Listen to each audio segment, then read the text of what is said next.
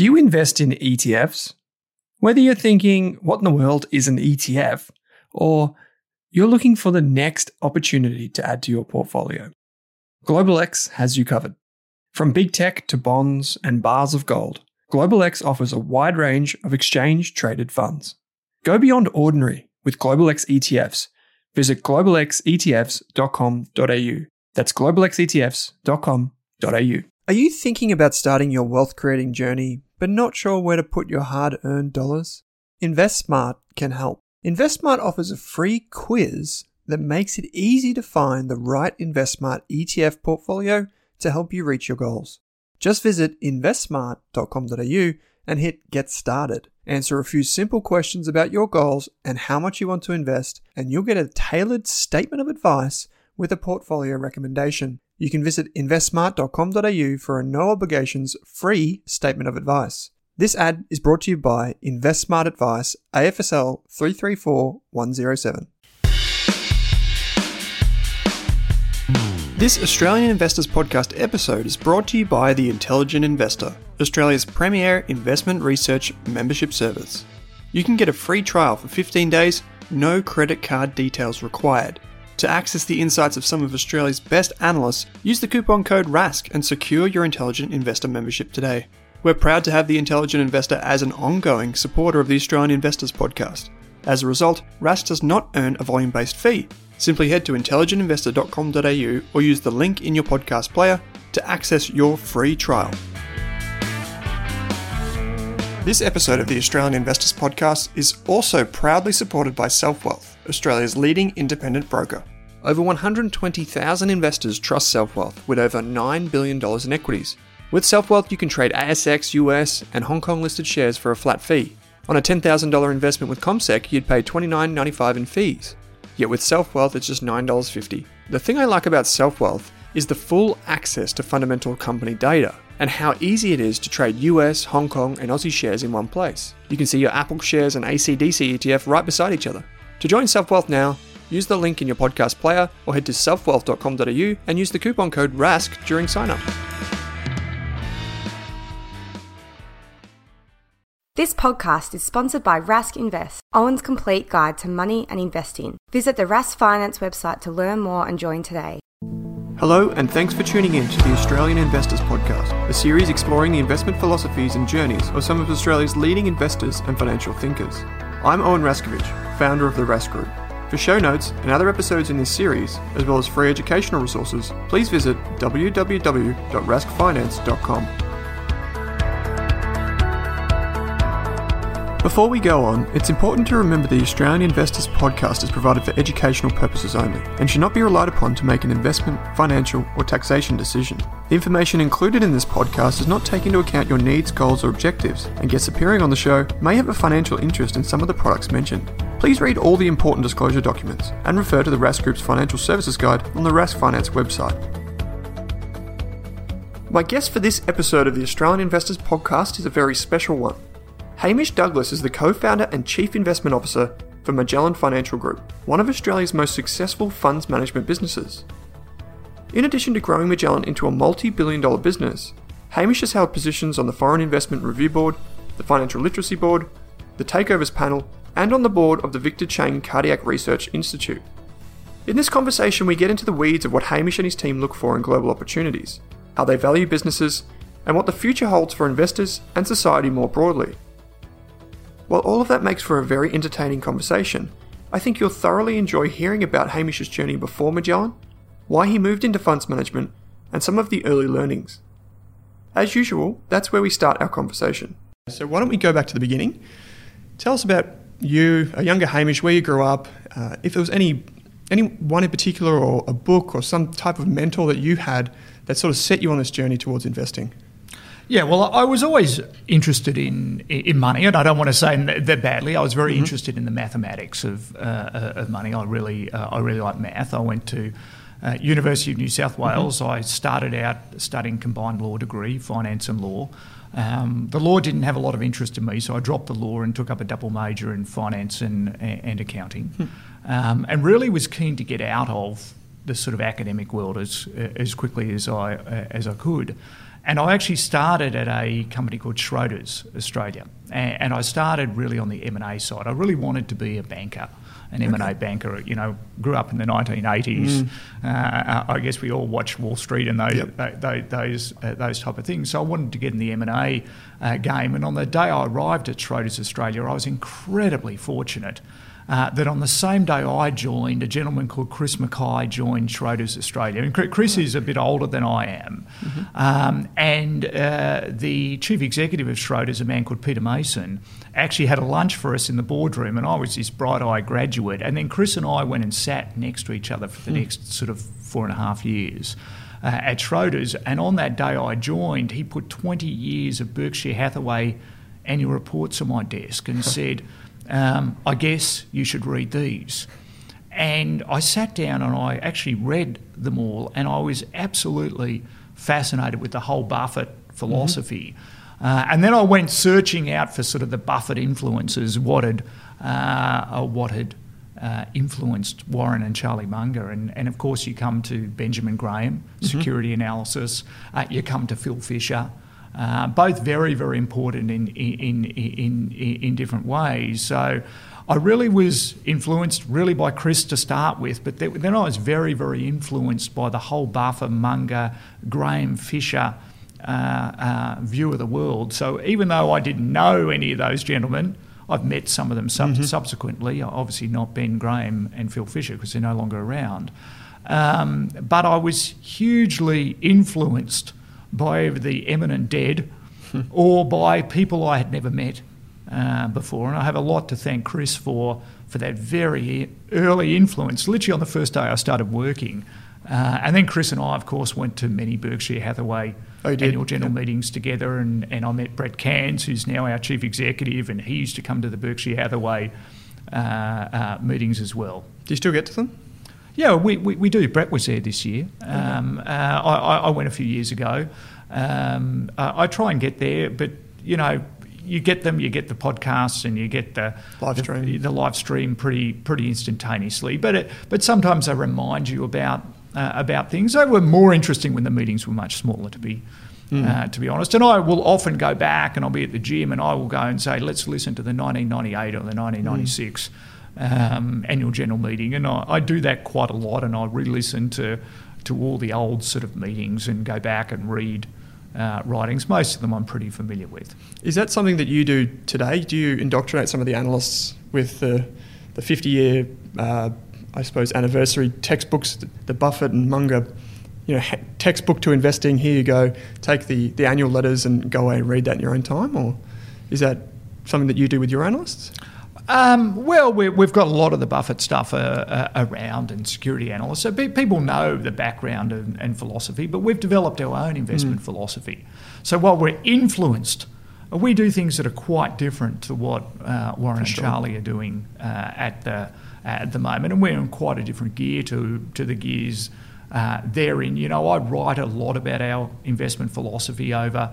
Uh, over time, I'm actually just writing another piece that's going to come up in our annual letter as well. I don't force our analysts to, to read what I write, but um, there's a lot of other things that are sitting around Magellan that aren't just old Berkshire Hathaway annual reports. Mm-hmm. So, okay, we'll get to your investment process and philosophy in a moment, but perhaps you could take us through that next step in your career. Where did you go from Schroders? Yeah, well, Chris and I actually left Schroders in uh, end of 1994. Actually, okay. I'd started. We left together. 19, we left together. So I joined on the same day with Chris, and we were hired by a company called Potter Warburg that became UBS. Chris went on to become the chairman and chief executive of UBS right. in Australia and New Zealand, and I was very, very fortunate that I got to meet a man called Tony Burgess. Uh, Tony Burgess is a brilliant person. He was head of the sort of investment banking side of Potter Warburg, based in uh, uh, Melbourne, and I actually moved with my wife just after we got married from Sydney to Melbourne. Hmm. And I worked with, with, with Tony, and then Tony and I and another gentleman called Jeff Cohen, we actually left um, end of 1995. We left Potter Warburg.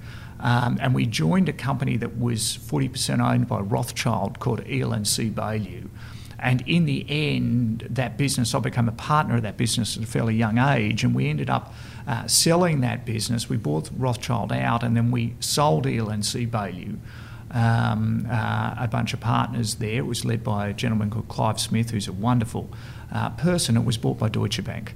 Okay. And, and in the end, I joined Deutsche Bank, I think it was in 1997, and I left Deutsche Bank in 2006. I was in, ending up the co head of global banking, mm. which is their investment banking. Uh, uh, business here. So I had a uh, career of 16 years in investment banking and, and had a wonderful time, met some incredibly smart people, mm. did, a, did a lot of advisory work for some of the world's largest uh, uh, companies at, at, a very young age. I think Chris and I, when we left investment banking, I think had done eight of the top 10 deals, largest deals that had ever been done in Australia between us. So wow. we, were, we were very, very uh, fortunate. Um, but investing was in our blood mm. at, at, the end of the day, and we, we, Chris had already stepped down and had a small investment company called New Privateer. Uh, and I said to Chris in early 2006, why don't we set up a funds management business? And he said, it was just after my father died actually, and he said, it's a great idea. I happen to have already left UBS, uh, but if you uh, manage to get your act together and leave Deutsche Bank, I'd love to do that. And, and that was kind of uh, uh, the genesis. Why, why did you want to move into funds management? Well, Chris and I used to had been for you know 16 years debating investments. We'd been doing a lot of personal investing. We'd been going to Berkshire Hathaway. He had already uh, uh, uh, stepped down, uh, and we just had a passion hmm. in the in the space. Um, so we thought we'd give it a go. Hmm. And so, how did you seed the business? Was it just the two of you? What was Magellan like in the the formative days? Well, we, we did something pretty unique when we set the business up. Uh, Chris and I wanted to have something set up for scale. And we decided to do it as a listed company. And what we did is Malcolm Turnbull had a company called Pengana Hedge Funds. And Chris already had a separate listed company called New Privateer. And effectively, we recapitalised this company called Pengana Hedge Funds. We took over the structure. It had $30 million of cash in it, and we raised another $70 million uh, of cash. And people like uh, James Packer and Naomi Milgrom uh, came on board as cornerstone investors, of course, with Chris and myself and, and New Privateer. And uh, we kind of passed around the hat and mm-hmm. we raised $100 million to set the uh, to set the business up in 2006. And we raised a closed end fund, which was called the Magellan Flagship Fund, a mm. listed investment company. It's now called MFF Capital Investments, and Chris runs that to today. It's done terrifically uh, well, but that was our first funds under management, 370 million and we raised 100 million to set the firm up. So in a period of six weeks, in sort of the third quarter of 2006, we had four people in a serviced office, and we went out and passed the hat around and raised. $500 million, or just south of 500 million. Uh, uh, dollars. We have to remember that was 2006. Mm. Uh, and everyone thought we were going to set up another investment bank. And, and Chris and I were going, we're, we're not, we're telling people straight that we're not setting up an f- investment bank where we want to set up a funds management uh, uh, business. And they were obviously receptive of that because they've handed over a few hundred million dollars. Yeah, well, um, look, we, we, we, knew how to raise money. We came out of that, and we, sure. we had we had some reputations mm. um, uh, for the careers we, we had had, and we knew a lot of people, and um, uh, but we were we were very fortunate, and mm. we were mm. fortunate the timing uh, of when we did it. It may be fortunate or lucky. Not long before the GFC. Well, not long before, you know, when we set up the Global Fund, we launched that on the 1st of July 2007, and markets last peaked in October 2007. Of course, they mm. really started their correction in September 2008, but it wasn't that long before the peak of the market when we really set the, uh, the business up. Mm. So, describe the, the depth of the GFC for you and the business more broadly. And reflecting back on it now, some of the lessons learned perhaps? Were there any that you can draw on now? Yeah, I, I think it really came out the importance of downside protection mm. uh, at, at, at, the end of the day and what that creates for you in the opportunity. We, we, we beat the markets by 20 percentage points in those. Uh, in those in those days, and we had a philosophy around capital preservation, and we had done some certain things in the strategy leading up to that, and we'd gone to some cash in the strategy in that. But really, it gave us a wonderful opportunity during the GFC to really really take advantage mm. of the of the situation, and we had some firepower to put to work in early 2000 and, and, and nine. So, you know, the first lesson is capital preservation really matters mm. um, at, at, at, the end. It was a core of our philosophy, and we added some elements as we saw how things correlated to what we'd have to do additionally in our sort of risk management framework inside the inside the strategy. And the other one was about being in business. We had hundred million dollars of capital at the time when the GFC hit. It, we weren't making any money, mm. and it, and it wasn't pretty in terms of the business point of view. But the fortress balance sheet we had meant we could go through that period without a lot of concern. You know, our share price got down to 34 cents and there were three buyers at 34 cents or 36 cents. I, I, subsequently found out one was myself. I guess I had I had no choice but to buy, and the other two people I found who bought were my mother and my mother-in-law. Um, so the faithful. so, so, so, maybe the, the the ultimate sort of faithful people there, but we were never worried about going out of business, and mm. and you know we we have a very very strong balance sheet at. at Magellan, we have an aversion to have any debt, and I, I, I think leverage is, you know, I, I have an aversion personally mm. to, to, to leverage, and there were some real lessons of people who got taken out. Had they not had leverage, it all would have been fine in the end. But but leverage just takes you out of the game at the mm. wrong time, and so that would be another lesson. Mm. You've you've touched on the investment process a little bit there. Why don't you give us the, the thirty thousand foot view, if you like? What are you looking for when you when you search out these long term opportunities, these macro, these thematics, these these opportunities that you're seeking for the fund? What is it primarily that you're looking for? And then maybe you can distill the universe down into more manageable process and list that you that you work from. Well, you've asked to start at a high level, so let's start at a very okay. uh, high level. Before we get in the macro and why the macro comes into the process, the very first thing we're wanting to do is to is to invest in a concentrated portfolio. Let's call it 25 names. Mm-hmm. I call it a football team of the world's best businesses. So, so we want to invest in businesses that earn high returns on capital, high returns on incremental capital, and have very durable and long term sustainable competitive advantages, or what Buffett would refer to as an economic uh, uh, moat to them. So we, we have a number of different sector teams, how we organise our, our, okay. our, our, research. We've got a global franchises uh, uh, team. You could think of a Nestle or a Coca Cola or a Yum Brands or a Starbucks um, uh, fitting in, in, into that world. Uh, we have a global financial services team. You could think of the big banks of the world fitting in that. You could think of the card payment networks fitting into mm-hmm. that. You could think of stock exchanges and rating agencies and like businesses. Uh, uh, fitting into that world. We've, of course, got a technology, media, and communications uh, team. People may have noticed we've made some mm-hmm. technology investments over the last five years. We've got a very, very specialist uh, team, but it goes across a whole series of things from semiconductors to enterprise software, some hardware, some advertising. Uh, uh, platforms would, uh, would, would sit under that space, communications infrastructure uh, would sit after that, some media, very selective media sort of organisations, most of that's unattractive to us, mm-hmm. would fit. And of course, we've got our large infrastructure mm. um, capability and, and business that, that, Gerald Stack has done a terrific job in that. And really, what we do is we identify from that universe is really what are the best businesses. Uh, and then our job is to have our analysts value those businesses.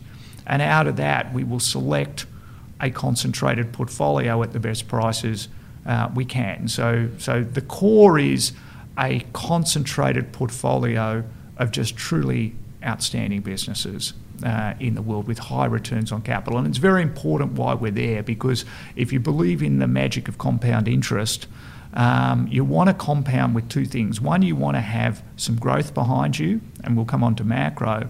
And the second thing is you want to have high returns on, on capital. And they only really exist in these really outstanding uh, uh, companies. And you want that to endure for long periods mm. of time if you think of how the magic of compound interest um, uh, works. And we're in a very unique, a truly unique universe where. Um, uh, uh, we're, we're, shopping in. And you can only get excess returns in that because most of the world knows these companies are good businesses. The only way you can get excess returns in that space is in by concentration mm. uh, of having a very focused uh, uh, portfolio. You asked a question on macro. Mm. There's two elements on macro that, that, that then get fed into our process. One is something I call macro event risk management. So, is are there some very profound things going on in the world that could cause a major market correction or something mm-hmm. to, to, to happen? And we've done a number of things over the years. Uh, before the financial crisis, we were warning people there was a very material risk that a major hedge fund or investment bank would go down with a prime brokerage. Uh, run, and that's what happened mm. with, with, with, Bear Stearns. Uh, you know, we were very early out of the gates what was going on in the European sovereign uh, uh debt crisis. You know, we've been navigating around the tightening of monetary policy uh, in the world, sometimes very successfully and sometimes too early on, on, on, on, on that topic. So that, that's really sort of risk management, and then we use our sort of cash to, to move around some of those events to change the risk ratios we use in the in the portfolio. And the second part of which you're kind of almost asking a thematic mm. uh, uh, question is that um, is is growth at the end of the day. And, and you really want to be investing where the winds are blowing. Uh, you know, if you can find businesses, particularly in the world we're in, and we could talk about interest rates, it's a very interesting question. Mm. But if you can find businesses that have high returns on capital and could grow at least 4% a year for the next 20 years, they are incredibly valuable compounding machines. If you could find them growing at 6% a year, hold on to your chairs if it lasted for 20 years. Um, you know, we, we've owned Yum brands that it's been growing at sort of 10% per annum, and we've owned it for 12 years now, and we've made over seven times our money in, in, in, in Yum brands. It's slightly more than that if you take the spin out of Yum China. Visa and MasterCard, we haven't been in quite as long. Uh, again, we're, we're up at around seven times our money on, on, on, Visa, and they've been growing at sort of 12% a, a year. So we're really trying to do then find the sort of um, the long-term structural growth stories. We've been very big on payments, as uh, as mm. you know in the in the world. So we spend a lot of time thinking about really where are those next areas of structural growth in the world, and where are the businesses that have deep competitive advantages in that in that space. And the game's got even more interesting with what's happening in interest rates. Mm. And that is a perfect segue into the next point, which is you, you, mentioned briefly there the the process when it comes to valuation, and I've and I've read before that some of the discounted cash flow analysis, the DCFs that you do, mm. uh, often the the length of these these forecasts are, are quite well, I'm going to say they're a lot longer than I've seen before done in practice. And then that obviously brings in interest rate risk and how you think about that in terms of your valuations and your modelling. So perhaps you can guide us through your valuation process or what your analysts would do, and then where you think or how you think that impacts uh, valuations more broadly, but also for you here at Magellan. Yeah, well, we've obviously got a, a large analytical team. We've got about 30 analysts at, at Magellan, and they don't cover a lot of stocks. An analyst may cover five to eight stocks only mm. in, in, what they do, and they build very, very detailed uh, financial models, and it's all done under a very consistent framework and, and, and, and, and modelling that, that, that, that we do. And the analysts do all their own earnings projections. We obviously do a lot of sensitivity anal- uh, analysis um, uh, on that in terms of the valuation. But the, the interest rate is, and I, I must admit, I don't personally need, I look at the value and I go through all the assumptions. Mm-hmm. But for a very, very good business, I can pretty much calculate the DCF in my head. Yeah. Okay. Um, um, I, don't, I, I don't need a very detailed financial model if I understand the economics and what on average the growth pro- profile of that business. That's a really hard thing. Trying to predict what the coupons are going to be from an equity bond. Mm-hmm. Um, that's the hardest thing, and they're actually more predictable in really high quality businesses than they're in low quality um, uh, businesses. And and when when this topic on interest rates, and, and, the reason why I could predict something in my in my head because I understand the mathematical uh, sure. uh, relationship. So let, let's say we have a business and we have the old world the old world where risk free rates were 5% per annum. Mm-hmm. You add the market risk premium of 5%, and let's say the discount rate you're going to use is about 10% uh, uh, per annum. That, that if you had a business that could grow in perpetuity at 4% per annum, that business would be, a mul- be worth a multiple of its free cash flow on a DCF basis of effectively 16.7 times its free cash flow. Um, and, you know, if it was at a 5% growth rate in perpetuity, it would be worth 20 times uh, uh, free cash flow um, hmm. um, uh, uh, there. But now let's say that interest rates change. Okay, so we're still got a business, exactly the same business, something we've predicted, and, and let's say we thought Coca Cola for the next 20 years could grow at 4% per annum. Mm-hmm. Okay, and that's the judgment call we make in understanding uh, the business, and the free cash flow gets closer to its profit after tax, the higher return on incremental capital is mm-hmm. because it needs less capital to grow, and that's why we like those businesses because the starting point of free cash flow is is higher. So let's let's now say that long-term risk-free rates of four percent, not five percent. That exactly the same business, instead of being worth 16.6 times free cash flow, would now be worth 20 times mm. free cash flow. And if risk free rates um, are going to be 3%, suddenly that multiple becomes 25 times. And if risk free rates are 2%, that same multiple is going to be 30 times. Hmm. So depending on the on the interest rate environment you're in, we could value exactly the same business between 16.6 and 30 times free cash flow. And so that's a very very important issue and a judgment call for us to be um, uh, to be making. I can tell you if rates are going back to 5%, these markets are overvalued. And if they're headed towards 2 to 3%, these markets are still um, uh, undervalued. And it's a very interesting issue that, that if you can find businesses that can grow in as rates come down and a business could maybe grow at 5 or 6%, you start approaching something called the Petersburg paradox, where when the, when the perpetual growth rate starts approaching the discount rate, you start mathematically heading, heading towards infinity mm. in terms of valuation of these these businesses. So, from a macro point of view, we're trying to do things. We're trying to understand what interest rate world we're going in, and we think it's structurally lower than it was in the past. And then we're trying to find long term structural growth. If we can find long term structural growth for the next 20 years of 6% a year, it is ridiculously valuable in this world of interest rates are, uh, are coming down. And so that's how we kind of feed the macro. Mm. Our analysts are there to try and predict the coupons. Yep. The macro side is trying to value what those coupons are worth mm-hmm.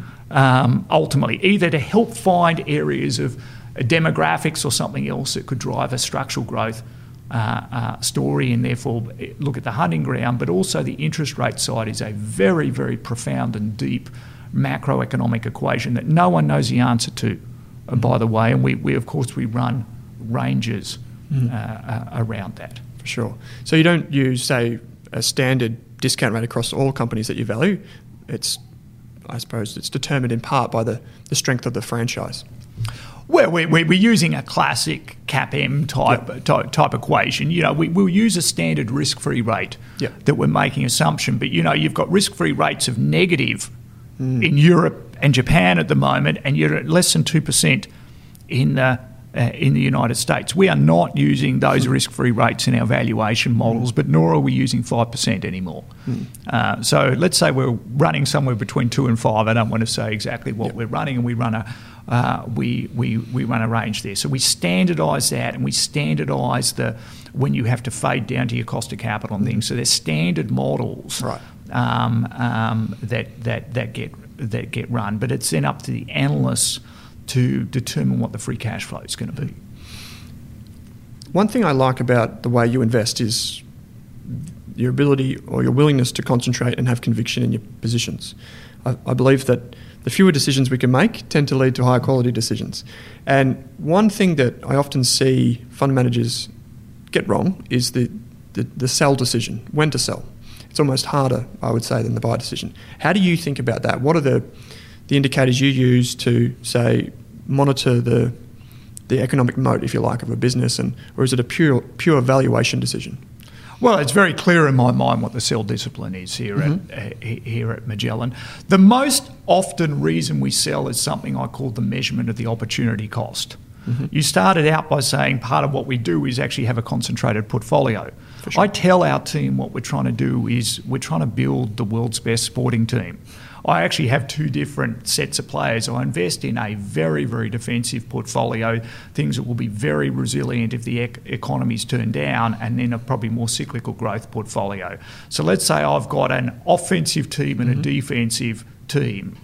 And I say I've only got 25 slots. Hmm. so I have to keep optimizing. And when the analysts come up or our research comes up and finds me a great new growth business or something, and I'm going, well, that, I'd love to buy it and I go, well, the team's full. Hmm. So most of the times to buy that, I have to kick something out. Mm-hmm. And the very interesting thing of the analogy to a, to a sporting team is unlike a coach who's trying to win a Super Bowl or something, is we have no salary cap. We can put the very best players on the paddock, and we aren't the one who has to just buy the whole lot. We can buy a fractional mm. interest in the very best players, and we can trade them with almost no cost. So, the number one reason we're selling something is we've found a better player to put in our team and we force it out. That team that, that, that may have no structural problems in the long term. It's just its risk reward equation is less than the one we've we've we've found, and that's most of the reason we sell. The second reason we sell is just on an absolute valuation mm-hmm. equation. Let's say we haven't kicked the player out, but we've held it for a long time. It now gets to a price on our central estimates, we just do not think we're going to get an acceptable rate of return on that. So absolute valuation would be the second one. And the third one, unfortunately, does happen. It's when we make mistakes. And uh, it's inevitable in this business that mm. you're going to make investment mistakes. You have to deal with those mistakes. You know, wishing for your money back is not a good way of doing it. Doubling down and catching a falling sword is not a good way to deal with a, uh, a mistake. I think we tend to be very brutal when we make a, uh, a mistake, we tend to take ownership of it very quickly. We tend to be very public, internally and externally admitting what our mistakes, and then we tend to deal with it. And you know, outside the Tesco situation, which I which I held and then sold, uh, and back to turn around, and as Buffett says, turn around seldom turn. Um, and maybe mm. we got lucky in the end. It was a pretty average decision. It worked out okay. I probably got about 7% per annum mm. out of the Tesco hold decision. Um, but most times when we make a mistake, we, we, we, we, we deal with it and we sell it. Mm. I think you mentioned Tesco in the 2018 annual letter that you wrote, and you, you were very candid with your, your mistakes that yourself or the team have made. How about when it comes to risk management? You've talked about selling, selling these businesses, but do you implement any type of strategy? You've mentioned you've got your, your defenders, if you like, and your attackers, your, your, growth and your defensive. Do you implement any other type of, I don't know, portfolio management overlay? Is there a particular st- structure you use when it comes to building out the portfolio and thinking about it from like a low beta point of view or something like that? Yeah, we, we, we do a series of things. You know, capital preservation. We, we, we've gone out there on a limb and saying we want our strategy to have materially less drawdown risk mm. when markets go down. Um, and that's a very, very important element of, of that. And if you're going to say that, you need to have some elements in your portfolio construction, your risk management. We're not out there shorting strategies and taking complex derivatives trying to take out downside mm. uh, uh, risk. We do a whole series of steps. First of all, we're investing in a very, very high quality portfolio of businesses, and half of that's going to be in cash or very defensive businesses that tend to do very well if the economy turns around. So structurally, half of our portfolios in that area are very high quality. Of course, we then do valuations. We want to buy these when we think they're attractively priced, where there's some margin of safety in, in, involved. Then we've got something that we have, which is called the combined risk ratio.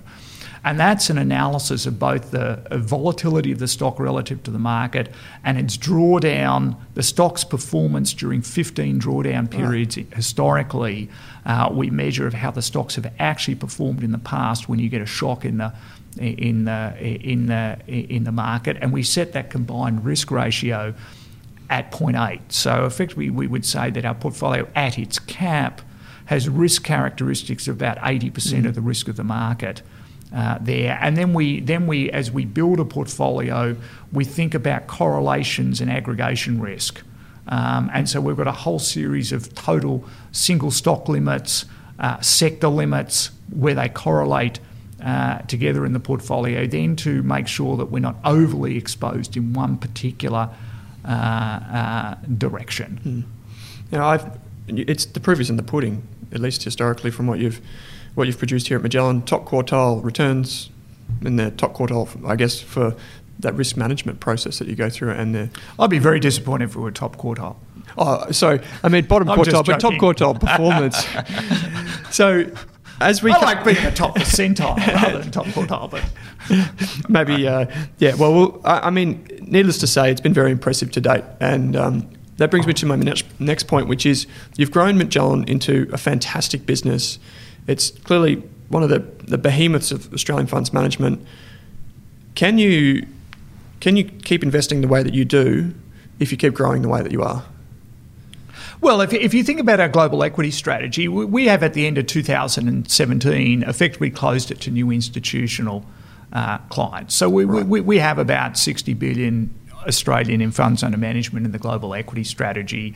And outside our sort of retail business, um, which effectively almost offsets any sort of natural attrition we get on the other side of the uh, the book. For all intents and purposes, we've we've we've closed that. We've closed Okay. the global equities outside the retail business in Australia. Our our infrastructure business is not is not closed, but it will close uh, as well. Does does that stop the business growing from a Magellan point of view? Um, no, what we would say is if we can continue to generate very acceptable investment returns, uh, and let's say on average between infrastructure and global net of all fees, we can deliver eight or nine percent uh, uh, per annum um, in that strategy. That means every eight to nine years we would be doubling funds under management, yet not taking any new clients on on board. And if we can grow our revenues at eight to nine percent per annum, and I talked about the Petersburg paradox here, and we have a free cash flow yield, which is our dividend yield, uh, of around four percent, you know, that's around 12% per annum. We don't do anything else in our, our, our business. Am I concerned with the amount of money of $60 billion that we can't generate alpha with $60 billion? Um, I, I'm finding no issues with that at the moment in terms of what we're doing within our universe. And frankly, what will happen is all these companies we invest in, the whole it just inflates. So our universe effectively stays static with with markets growing uh, and the profits of these companies growing.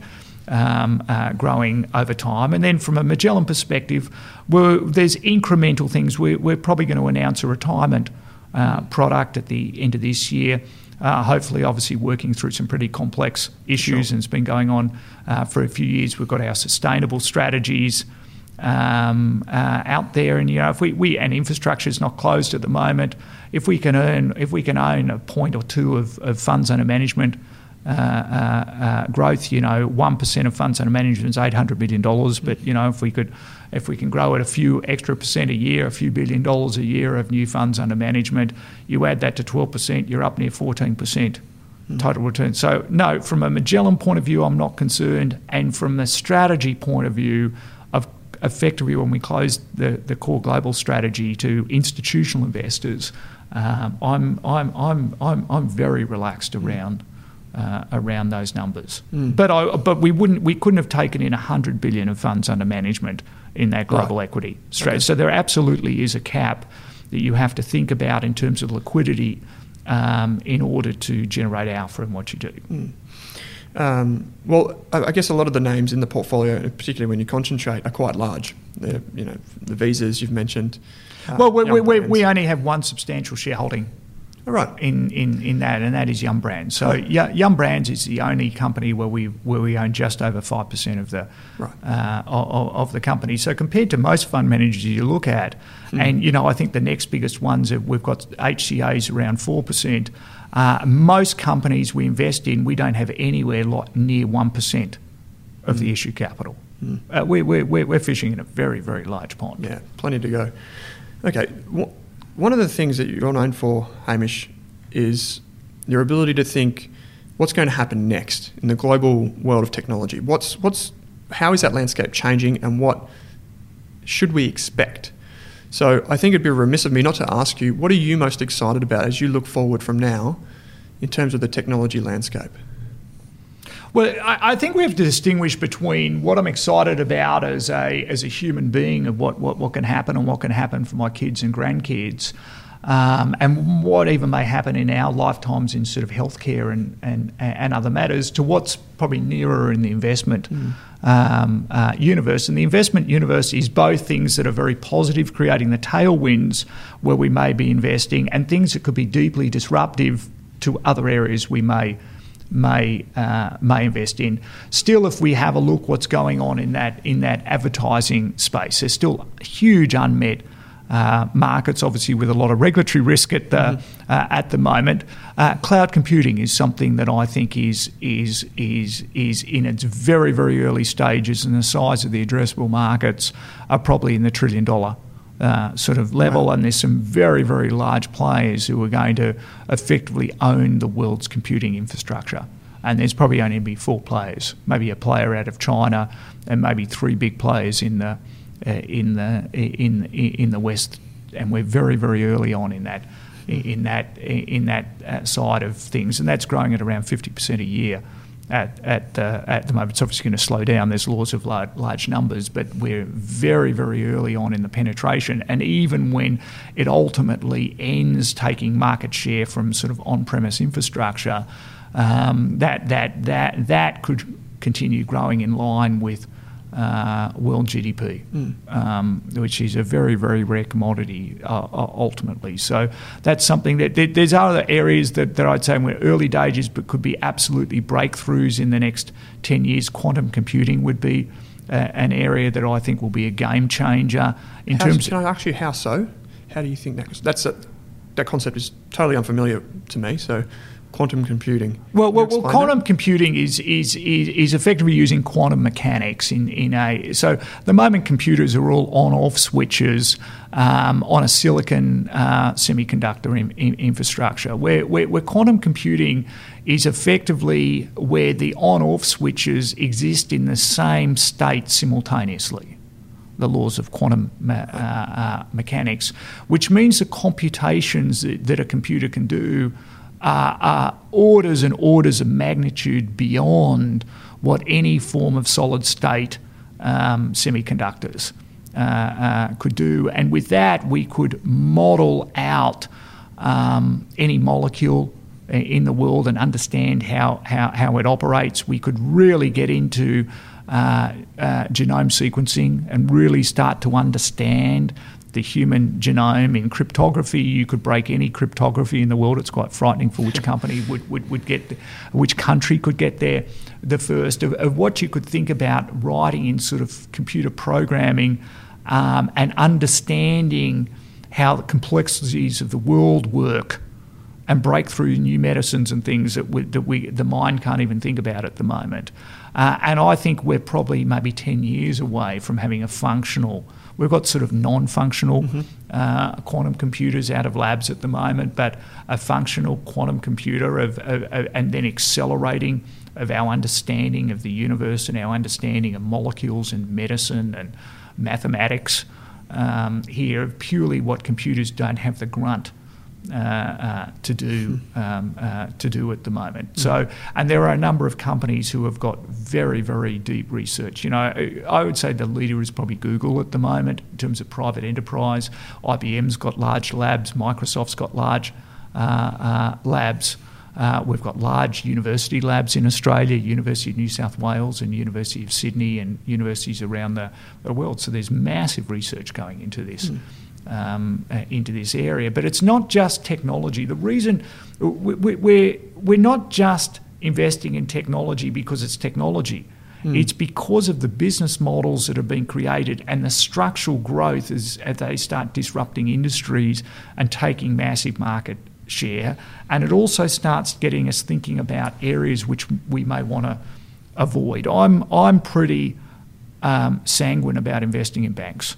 Okay. Um, you know, I think we're at the front end of their business models being uh, uh, uh, disrupted. Mm-hmm. Uh, obviously, we've seen what Facebook Mm. announced the other day with with Libra, but you're going to get huge amounts of financial disruption in in the in the in, in the banking system. If we look out a, a, a decade, if you look at the power of what Amazon's doing in the world and what Facebook's doing in the world, the ability of new brands to come up and get distributed and completely new ways, traditional brands start getting uh, uh, disrupted in the world. So we, we think on opportunity and risks on on on the side of what technology can uh, can enable. Mm.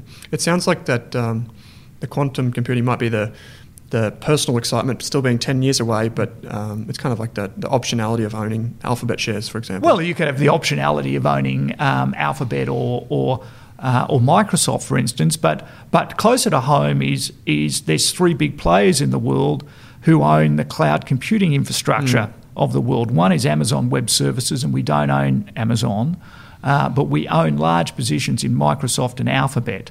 Um, Microsoft owns the Azure platform, and and the Google Cloud platform is obviously owned by by Alphabet. I would say that's nearer term in terms of Yep. what's going to be very material in their profitability in the next 10 years. I don't think quantum computing is going to be material to any of these companies, and it's very hard to predict who will have the winning quantum computing um, sort of infrastructure uh, in the world. But I'm saying for humanity, breaking that equation and what it opens up is is profound. Mm, okay. Well, it's something to look forward uh, to with excitement, I guess. You've mentioned the big US names here. For Australian investors sitting at home or in the car listening to this, and they're, they're thinking, I don't invest abroad, I don't have that exposure. I would imagine that you would say that the home country buyers, if you like, they're going to miss out over the next decade or, or longer. Look, I, I- don't want to overly talk our own book. Obviously, I've got a sure. slight conflict of interest, but I, I think the simple, simple math of is you know the Australian market represents less than two percent of the world's market capitalisation, and therefore, if you've got seventy percent of your money in Australian equities, but it's only two percent of the opportunity that's available there in the world. You tend to have a home market bias, and people typically get home market biases wherever they are. It's it's extreme in the case of of Australia. Mm. Obviously, there can be benefits with our taxation system of the franking credits you get out. So there are the franking credit equation that you get out. You don't get double taxation on on ownership of Australian equities, where if you own some equities in France or the UK or, or, or the United States, you would on the dividends maybe get not on the capital gains, but on the dividends as an element of double taxation.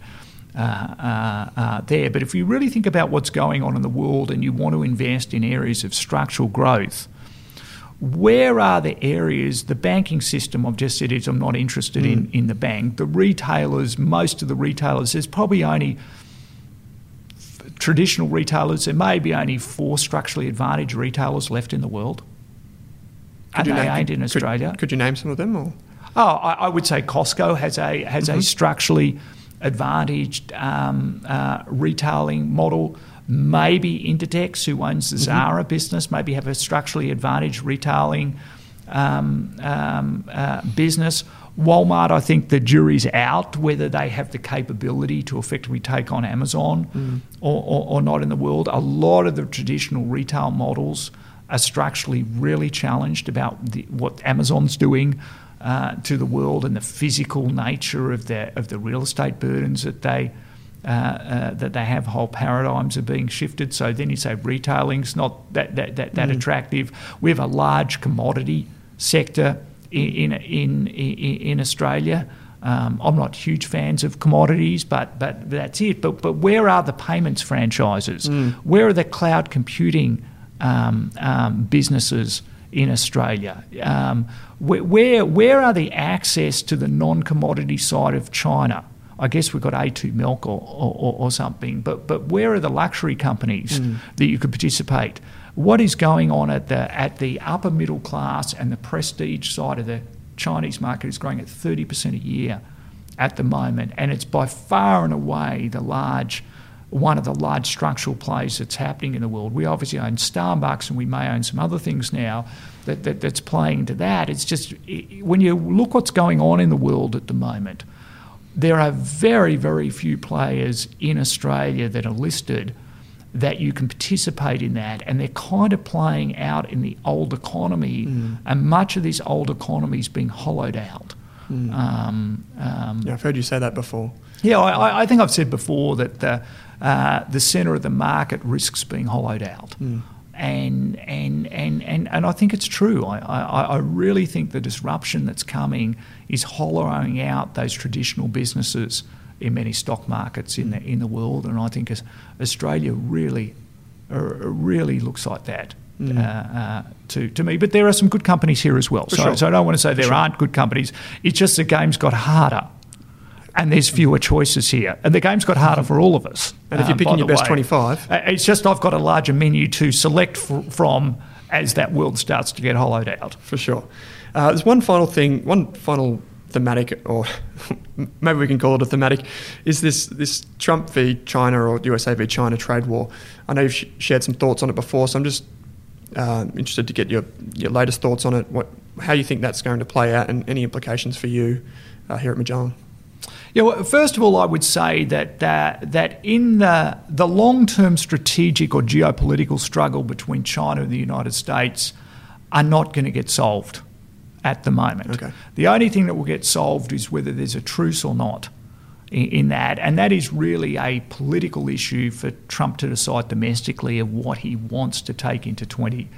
Uh, 20. Does he want to take in the fact that there's a massive fight between China and he's fighting for his base against China? Or does he want to take in the stock market and he's the world's greatest deal doer and has just done the greatest deal in, in, in, in, in history? And both of them are, are viable political platforms to take into.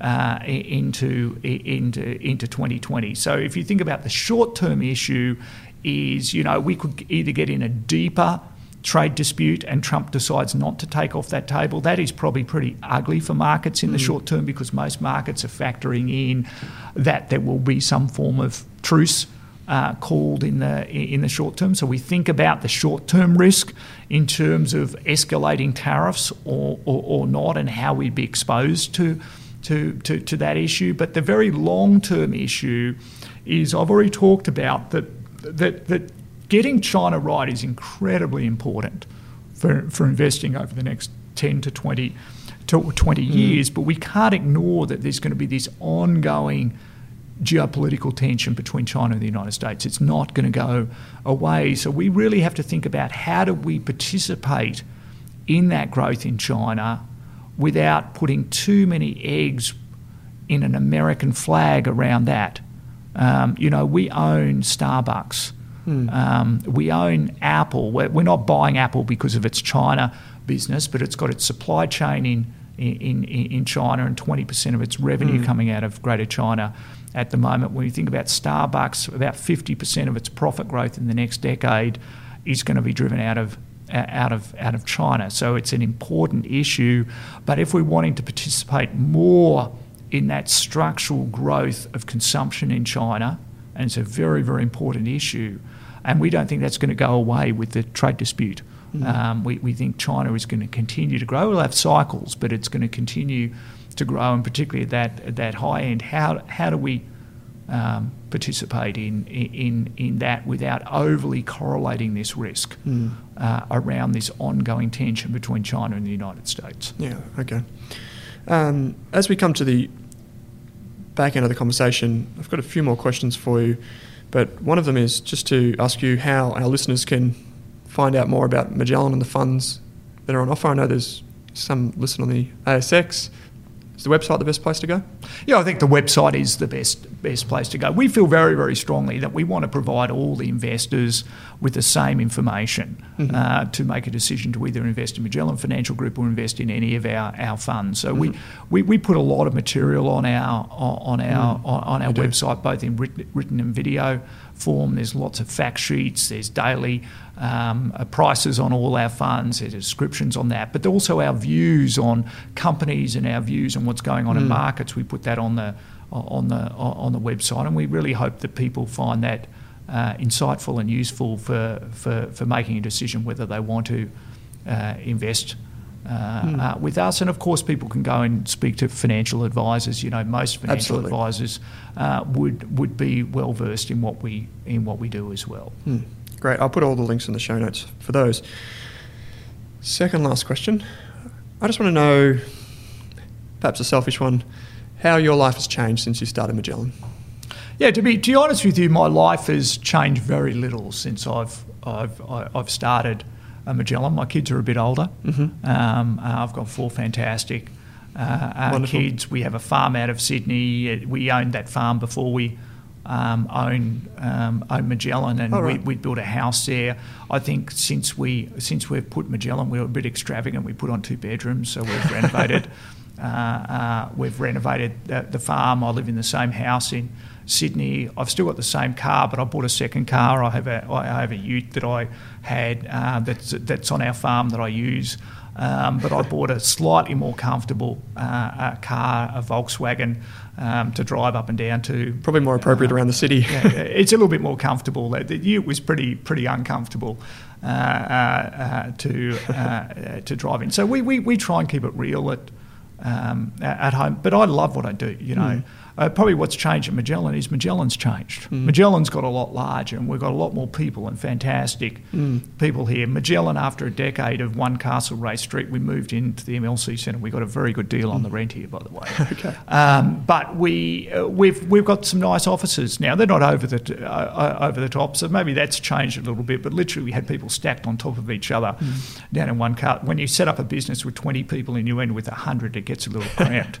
Um, I think we had one or two meeting rooms. So, you know, it's got a slightly nicer, but really from my life is, and I think that's, that's a really important lesson. I think you, you notice, you notice people who start having success and then they start changing their lifestyle to mould into that. Mm. And then the things that made them successful all start to disappear. Mm. You know, their, their focuses change and what they're doing uh, uh, changes. And you know, I, am I'm, I'm not doing this for the money. I, I, I do it for the game. I, I, I love the scoreboard. Mm-hmm. Um, eh, this game is very, very humbling. I, I, can tell you every time we make a mistake, a lot of competitors and journalists and other things pointed out very, sure. uh, uh, very quickly. I don't mind that. I, I, don't mind that. If we make a, a, mistake, we deserve to be called out um, mm-hmm. on that. Uh, on that, you, you can't reinvent the scoreboard um, uh, here, and it, it, it, it's a journey, and we're doing it for the long term. You know, I, have got no intention of sort of retiring mm-hmm. um, at the at the end of that. I'd love to do, you know.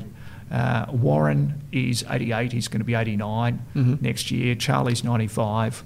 Um, I'm not sure I'll still be doing it at 95, mm. but uh, but I look and say there's a there's a lot of water to go under this bridge for sure. Um, yet, yeah, for sure. Okay, last question, Hamish. It's my favourite if you could go back and tell a younger you, perhaps even your kids today, one thing about money, finance, or investing, what would it be?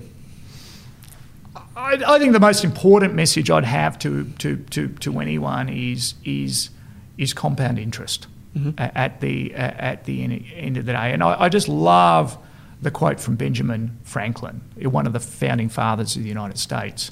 Uh, and he said, Money makes money, and the money that money makes makes more money. And really, that's the core of what investing is all about: is finding a great investment and having patience, and letting that magic work for you over time, um, and just not trading in those chips quickly. And and, and that's really what we're about at at Magellan. If if people could understand the the mathematical relationships of of of, compounding. Um, you know, if, if, you've got a business, if you've got something that could compound at, at, at 10% per annum, that means every seven years you're, you're, you're, you're, you're doubling uh, your money. And, you know, over 14 years, you've got four times your money. Over 21 years, um, uh, you've got eight times your money. For 28 years, you've got 16 times your money at 10% per annum. And you change those compounding rates a little bit more alpha, and the numbers start to explode. Mm. And, and, and, and just understanding it's a game of patience and it's a game of finding where you can, in a low risk way, compound your money at sensible rates. They don't have to be at ridiculous rates. It is much more valuable finding something that can compound your money at 15% a year for a decade than something that can make you a 50% return in the next 18 months. Mm. And, and I don't think a lot of people get that, and that's probably look, I like math early on, and and and um, I kind of got mathematical relationships. But if I could tell one, people just look at compounding tables Mm. and, and and understand them. And once you understand uh, that, and then have some patience, um, that would be the biggest lesson. Wonderful, Hamish. Thanks for taking the time out and joining us on the show. A pleasure. Thanks again for tuning in to the Australian Investors Podcast. For further episodes, head to www.raskfinance.com. To provide feedback, nominate a guest, or hear from me, you can find me on Twitter with the handle at Owen Rask. Cheers to our financial futures. For more than a decade, I've been hunting for the best investors and their methods, strategies, and tools for investing. After years in the industry, countless books, a few degrees, and 1,000 podcasts and live shows, I've rolled this accumulated knowledge into something called Rask Invest. If you've ever heard me talk about a core and a satellite, active and passive, true long term compounding, or you simply want to know exactly how I would invest, now is your chance. Rask Invest is our new investment service, designed for all types of investors who want professional management of their core portfolio at a low cost from a team they trust. Rask Invest helps you automate your wealth creation and passive income. Simply click the link that says Invest with Owen in your podcast player to join one of our live platform walkthroughs or book a call with us. You can also view the Rask Invest PDS and TMD and get invested with me.